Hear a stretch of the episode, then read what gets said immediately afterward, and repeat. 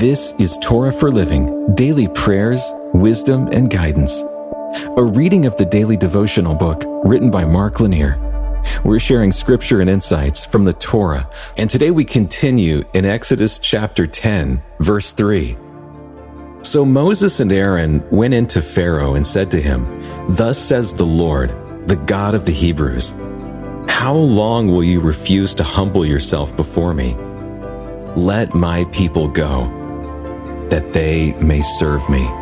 Most anyone reading the story of the Exodus will at some point say internally, Wow, why didn't Pharaoh let the people go a lot sooner?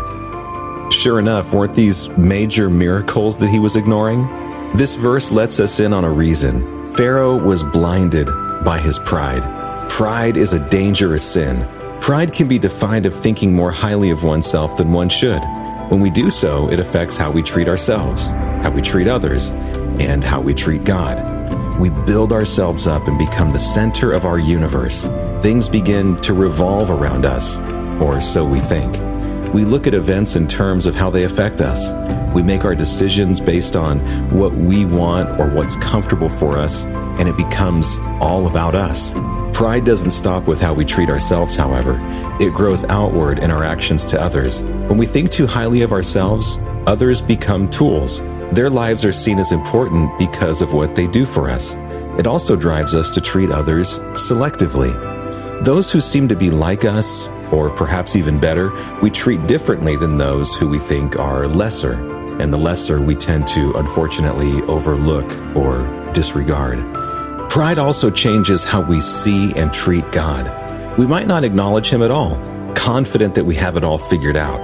There are many who proudly proclaim, or proclaim from their pride, that they have the insight and knowledge to dismiss this silly superstition of God. After all, only losers and those who are lesser believe in such things.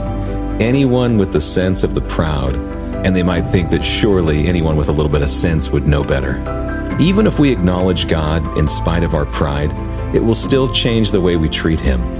In subtle ways, it will still be about us and not Him. God will be expected to do the things that make our lives what we want them to be. We become like God, seeking to direct His will rather than searching to discern it. So Pharaoh had a major pride problem. It was his stumbling block, and in the end, it brought him great misery and ruin. That's the thing about pride. It's built on deception. I can't brag on where I was born or my DNA. I really didn't earn it or choose it. Furthermore, we are not God and we shouldn't pretend to be. We are not of greater value than our neighbors. All of us are made in God's image and all of us are valuable.